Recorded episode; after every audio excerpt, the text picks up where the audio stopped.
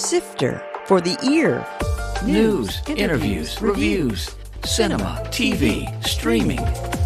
Action. Hi, y'all. This is Jerry Williams, aka TV Jerry.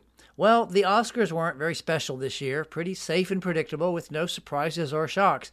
The highlights were the song performances. In other news, this month marks the 25th year of TVJerry.com on the web. It started as Tales from the Grips, featuring news of Richmond's production community, and 10 years ago, it became Sifter. And if I had a scene where I was in a bathrobe or something, I would say to the costume designer, Do I have to put on the girdle and the garter? And no, because it changes the way you walk. I can't believe that women didn't just suffer from bladder infections all the time. That was returning guest and Richmond native Caroline Aaron talking about having to wear a girdle and garters as Shirley Maisel in Amazon's primetime Emmy award winning series, The Marvelous Mrs. Maisel, which enters its fourth and final season on April 15th. This time we talk about her mother, Richmond icon Nina Abady, getting cast and working on Mrs. Maisel, her one woman play that became a movie, a sitcom she's shooting with Henry Winkler, and seeing Lea Michele in Funny Girl on Broadway.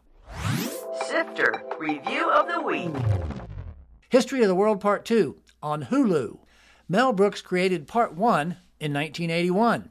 This sequel is a series created by Nick Kroll, Ike Barinholtz, and Wanda Sykes, with Brooks in the mix as advisor and announcer. The eight parter features sketches from various history highlights, including the Russian Revolution, with Johnny Knoxville as Rasputin in a jackass takeoff, Shirley Chisholm, Wanda Sykes as the politician in a 70s black sitcom, and Jesus Christ, with Abbott Elementary creator Quinta Brunson as Mary Magdalene. But the most clever is Taika Waititi as Sigmund Freud. There are a few silly songs and lots of other comic cameos. This is Mel Brooks at his best, generally smart satire, and his worst, broad shtick that falls flat. For every joke that lands, there are several that stink, so it really depends on the viewer's taste for dumb versus clever. Although for me, they're trying too hard and most often not funny. I gave it two and a half out of five stars. Caroline Aaron. For a minute, let's just talk. I don't want to dwell too much on your mom, but of course, this is Richmond, and the great Nina Abady was your mother.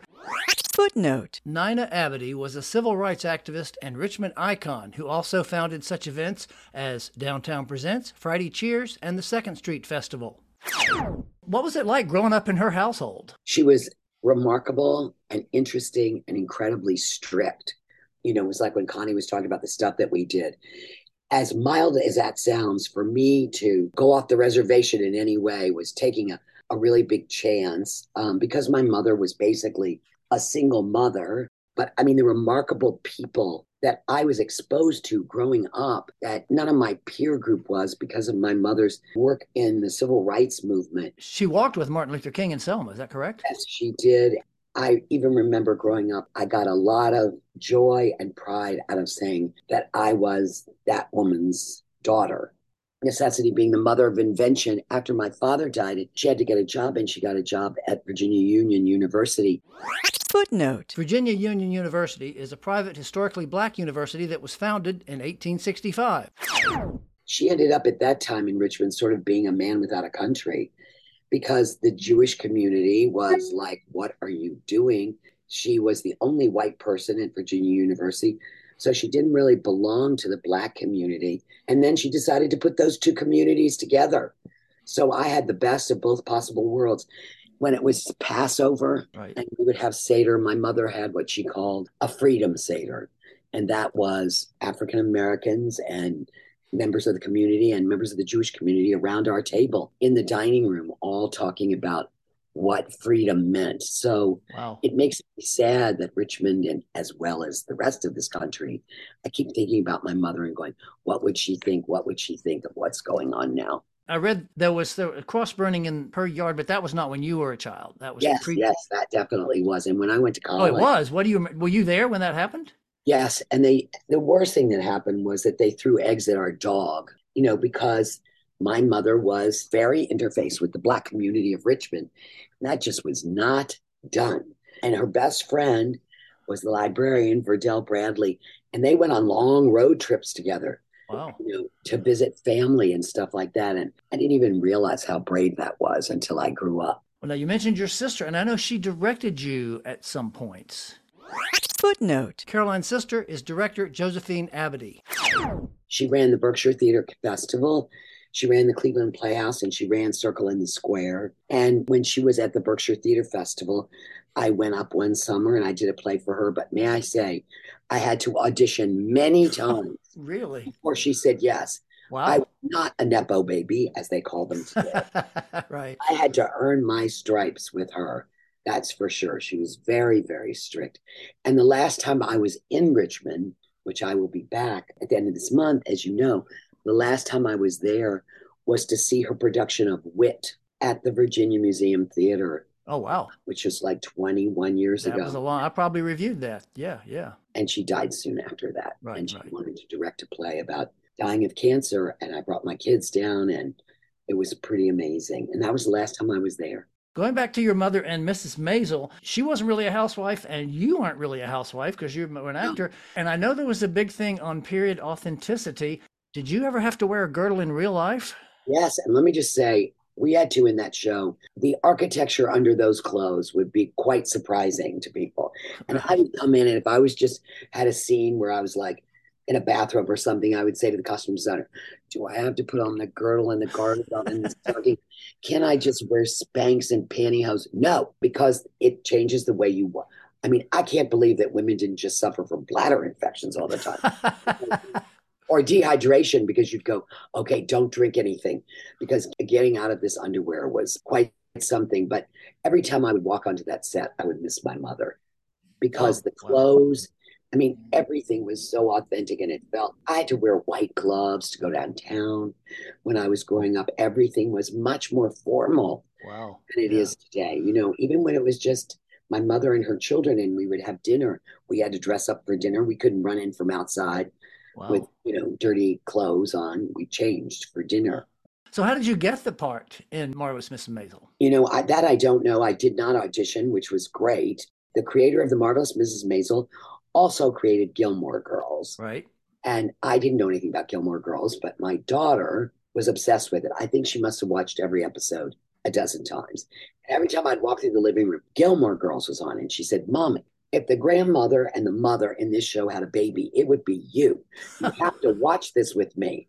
It was seven seasons, so we made a deal that we would watch every single episode of Gilmore Girls together, but we wouldn't watch the last episode until the night before I dropped her off at college, because that's the story of the show. It's a single mother raising this girl, and she drops her off at Yale at the end of the series. So we kept our promise, and in a hotel room right before I dropped her off at the Rhode Island School of Design, we were lying in bed watching on my laptop the last episode of Gilmore Girls, and then I had to, you know, give her away give, and take her to school. And cut to, my agent called me and said that Amy Sherman Palladino wanted to talk to me about a new series she was doing. And I said, yes. Let me just say, the currency that I will get with my daughter if I work with the creator of Gilmore Girls, you just can't buy that kind of admiration from your from your own children. Right. I was so excited. And ironically enough, Tony Shalhoub lived around the corner from me in Los Angeles. Footnote. Tony Shalhoub is best known for the TV series Monk, and he plays Rachel's dad in Mrs. Maisel. And we're very dear friends for many years. And Tony said that he was going to New York to do a new series. Oh, wow. And I went, oh, great. And then they called and said, you know, Amy is interested in you in playing this part. And I went, oh, I wonder if it's to be Tony's wife. It turned out no, it was to be Tony's nemesis in a way, but it was the same show. And Amy just described to me what she had in mind for this character that there are two families, the Weissmans and the Maisels. And in lots of ways, they are the history of the immigration of Jews to New York at that time. And the Weissmans are very assimilated and want to belong to, you know, the American dream. Right. And the Maisels are a little behind. They still have a little bit of that shtetl mentality Yeah. that they came over with. So it was very interesting. Now, I know that Palladino does minimal takes. She likes to rehearse a lot, which is great for a theater person. Yes. And with all that dialogue, you got to rehearse. Almost everybody in the show has a background in the theater, including the, the writers. Her writer's room is full of playwrights. And she rehearses and rehearses and rehearses so she can just do one take, but it'll be eight pages. And you so don't want to be the person that makes the mistake. You really? Were you ever? Yes. I mean, like, not often, but it was kind of a blind panic, especially like at the Wonder Wheel, where you have Tony walking kids, walking me, handing out ice cream, you know, making our way to the Wonder Wheel, getting our tickets, standing in line. All of that we must have rehearsed for the whole day. Wow. And then when she feels like we know what we're doing, which we hope we do, it's action. She just gets one or two takes and we move on. Well, well, it keeps that energy up that way, obviously. Yes, it does. Uh, then, and you said the dialogue is so great. Do you ever get to make suggestions, or do you have to stick word for word, letter for letter?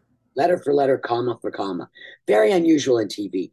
And I tell people about it, and they go, "Oh my God!" Or friends of mine who were auditioning, I went, "Do not paraphrase. Do not invent anything. Don't make any contributions right, whatsoever." Right. You know what I mean?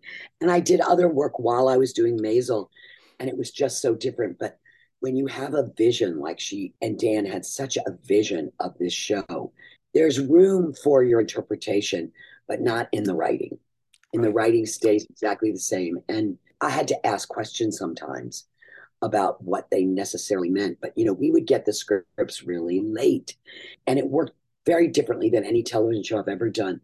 And in the last season, Dan finally explained it to us because he said, I would say when by the time we give you guys the scripts, it's been rewritten at least 60 times wow. um, until we know we have the script we want to shoot.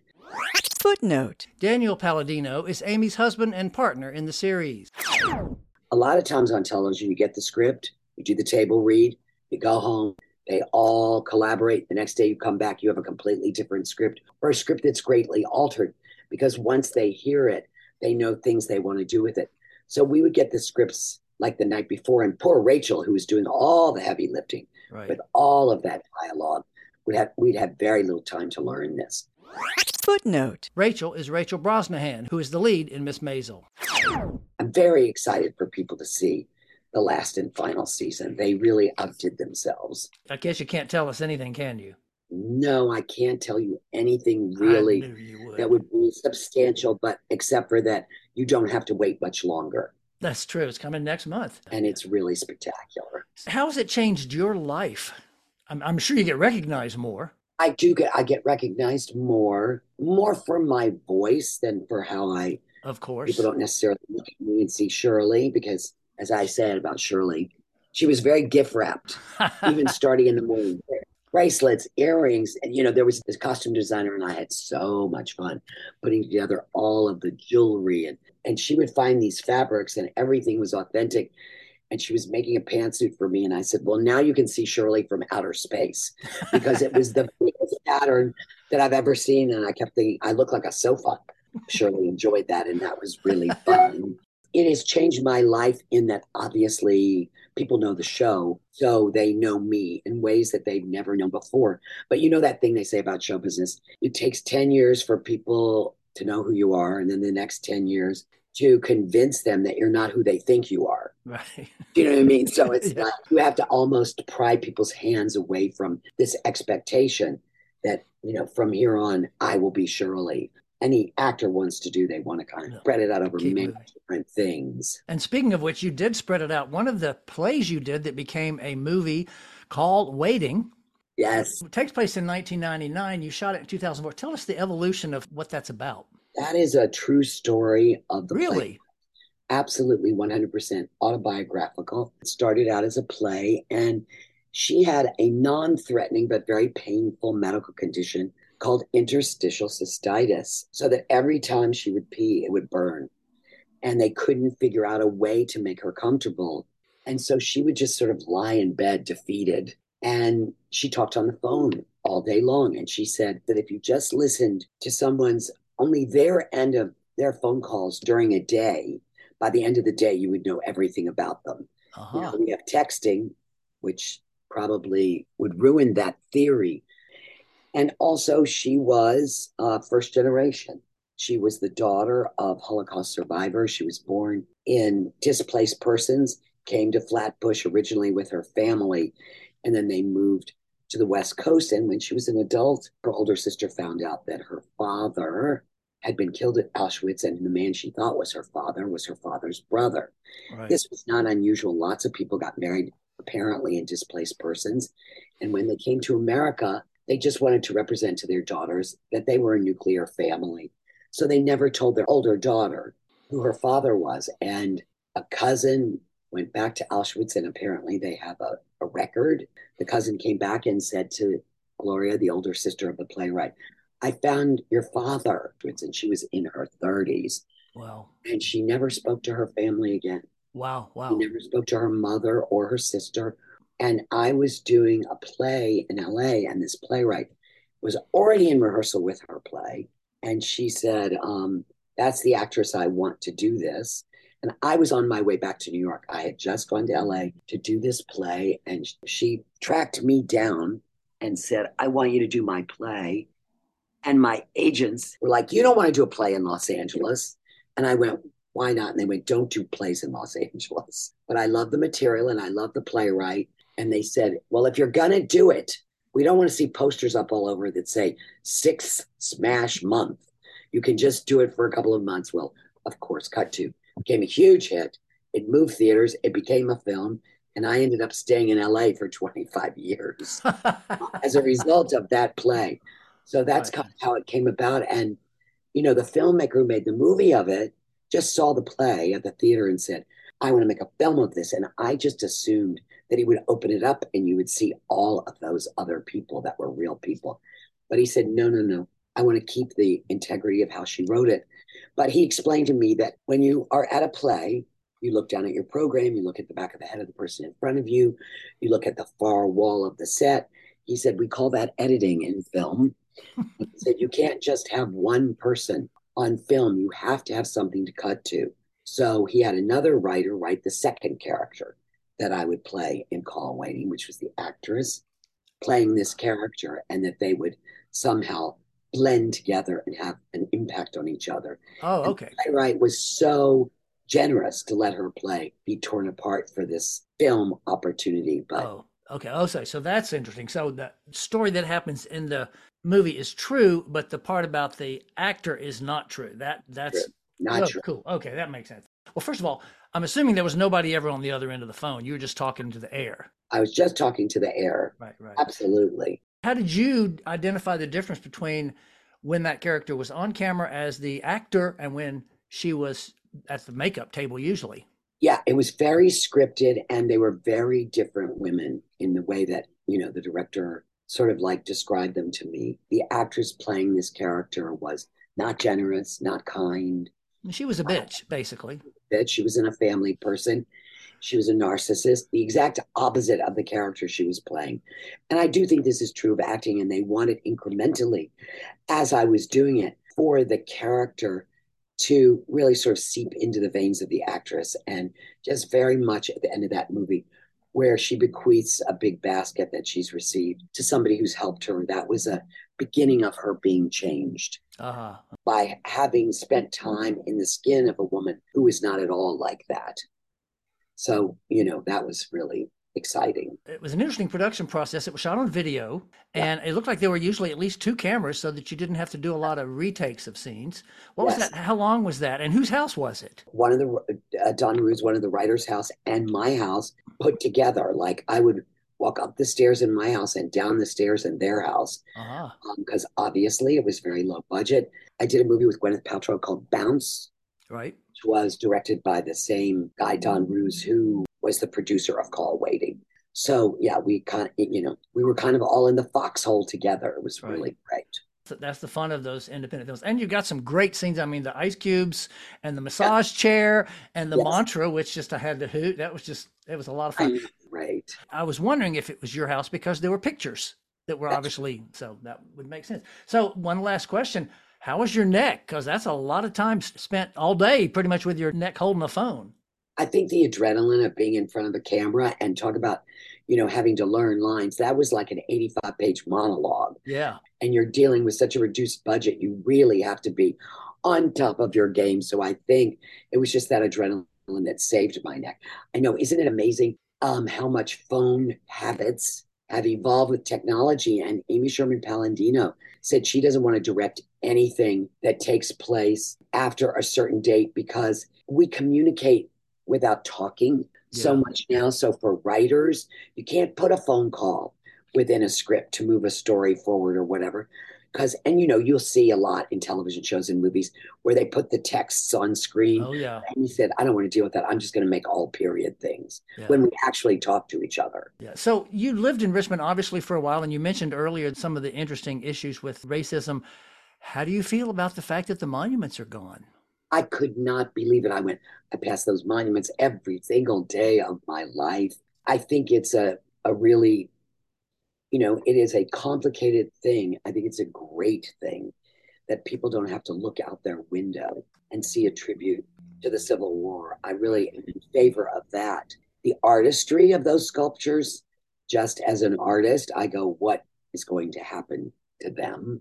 Uh, they do bear witness to richmond's history which is it has a lot to apologize for and a lot to be proud of as i every place in this country does I think it's a good thing that they're down, a really good thing. And I don't know what I wish they would replace them with something equally ma- majestic. They will eventually. There, there's of course committees and commissions, so it'll be ten years before anything happens, and half the people will hate it. But you know that's the way it is. You're working on a production now, or have you finished? Is it Chanshi? Yes, I finished that. It's been released during Maisel. I went to Israel to play opposite Henry Winkler in a new Israeli series that just came out. It went to Sundance. I think they're trying to sell it to America. Most of it is in Hebrew, so we wouldn't understand it, including me. I was going to say, could you speak Hebrew, or did you just have to learn it? No, we were the English part of the story. We had a great eight days there. It was like a drive by. It was so quick, Wow, but wow. really thrilling. It must have been fun to work with Henry Winkler because it is a comedy. I'm assuming. It is a comedy. And let me just say, he's been famous for 50 years, and I have never heard a bad word about him. Right. And there is a reason. He is one of the true angels on earth. And he's so talented and he's great and everything. And Barry, he's great. Oh, so great. You have, of course, this great distinctive voice, and you have done at least one video game, Fallout. How was that? Was that crazy fun? First of all, when you raise kids, you know, video games are your enemy. Right. So, you know, I'm like going, put it away, put it away. But to see how complicated they are, they're so complicated. The the minds that think them up, I don't have that kind of mind, and I'm just in awe of it. Yes, I would love to do more. It's really fun. What was your character? I can't even remember now, but I know that they show you the drawing, and sometimes what they do, I've auditioned for this, but haven't gotten. They put you in these suits, these, Right. you know what I mean, and you're jumping around. Motion capture suits. Yeah. They're copying you, and then they'll draw to you. Right. And you know, that is technology that it's like lightning speed how that keeps evolving. I don't want to keep you much longer, but I did want to congratulate you on your 40th anniversary with your husband Yeah. and your two kids. You mentioned that one of them went to RISD. Are they both in the arts? No. And aren't you glad? My, yeah. Oh, so glad. My son is a major athlete working in sports, which was like proof that your children come through you, not from you. Because I always said in the dictionary, under irony, it should say, I gave birth to an athlete. yeah. He started working in sports in Manhattan. And my daughter graduated from RISD, then moved to Joshua Tree six months ago, got a residency at the Museum of Art and Design in Manhattan. Wow. The whole brood ended up in Manhattan. And my son had a baby um, Oh, three months ago. So I'm brand new grandmother of baby Emma. So we're all in one place, which is so ironic. that's great. And that's wonderful for you, especially being a grandma, have your, your Yeah. uh, so you're going to be here on the 16th. How often do you get back to Richmond? I haven't been back since my sister died in 2001. I thought, wow, that's pretty amazing that I haven't been back. I don't have any immediate family there anymore. My mother's legacy is there in every way. And when people work in Richmond, they always go see the Nina F. Abady Festival Park and they'll send me pictures, which is really exciting. And of course, my parents are buried there. And I said to my husband, we have to go to the cemetery. There's lots of places I want to go to. It'll be it will be a very emotional trip because it's been a long time. Absolutely. And you'll be, your mind will be blown because so much of it has changed. You won't even recognize parts of the city Really? anymore. Oh, oh, yeah. You just wait. Does Monument Avenue look naked, like where they were? Actually, a couple of them they've kind of smoothed out. The one where Jefferson Davis, that long, skinny thing, that Yeah. still is weird, and it's actually kind of a traffic hazard now. And they've put a, a big, uh, had a Jersey wall, and now they just have a fence around the Lee Circle, but there's nothing there. And they keep saying we're going to put something, we're going to put something. So yeah, it's it's not very special right now, Weird, yeah. unfortunately. The last question, I, well, before I ask the last question, I have to just say this because nobody's going to get to see this but me. You have such great hair. Oh, thank you so much. What do you do to keep it that way or to make it that Oh, way? I just had it cut. I think that's just, you know, that was just uh Jeans. genes. That's Yeah. absolutely genes. My Well- son has. I know. My son has it. My daughter has it. We just we all got some good hair. That's very fortunate. And so, what do you do to relax? I always like to ask everybody, what are you watching when you don't have to work on a show? Well, how about that pandemic be- turned me I need an intervention, sort of turned me into a TV addict. Yeah, yeah. I just watched TV for two years and it's brilliant. When they used to describe the golden age of television, I think we might be living through it. Absolutely. Yeah. Don't you think so? I go to the theater now that I'm in New York. I mean, it's so expensive, but that is my most pleasurable thing to do. So I would say that is my relaxation. And what have you seen lately? I just saw Funny Girl. Oh, wow. And how was she? And she is so spectacular. Wow. I just cried through the whole thing because it was so great. I have to just say real quickly, my first Broadway show in 1964 was Barbra in Funny Girl. No, you saw Barbra. Yes. I feel like I saw something equally spectacular in Lea Michele. It was really thrilling. Wow. There's so many things on television. And I also will admit that I am an MSNBC junkie. We have on the news all the time, like white noise. I've gotten Uh-huh. very invested in what's going on in our world in ways I haven't been before because I feel like we all need to pitch in and save it a little bit Yeah. as it yeah. goes down the drain. Just, as long as you don't get too frustrated and scream at the screen all the time. I do. Who does? Who doesn't? Throwing things at the television. You know what I mean? Yeah. Mom, turn off the TV and go do something. I go, I know, because I'm like screaming at the TV Yeah. all the time. well, Caroline, this has been fascinating and wonderful and great to meet you Zoom wise. you, Jerry.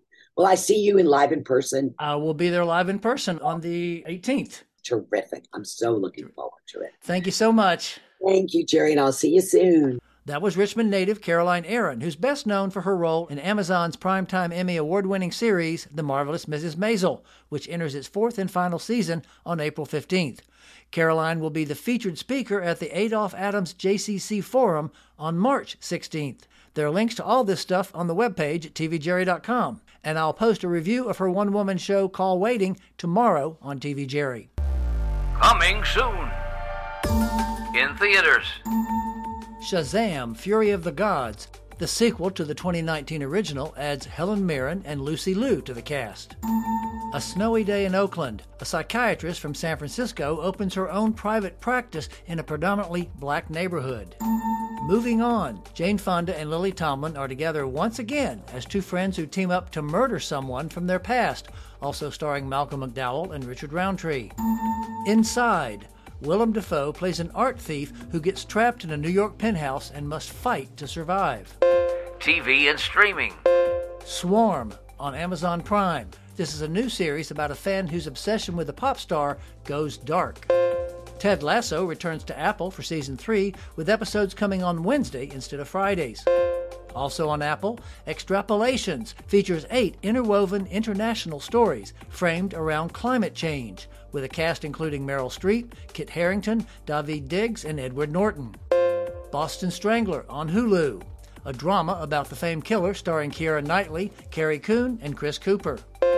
Marie Antoinette on PBS, an eight part biopic about the last Queen of France. Bono and the Edge, a sort of homecoming with David Letterman on Disney, features the duo in interviews and an intimate concert. You can subscribe to this podcast on all the basic services, or you can go to tvjerry.com, click on the podcast tab, and there's a link. This is Jerry Williams. See you next week.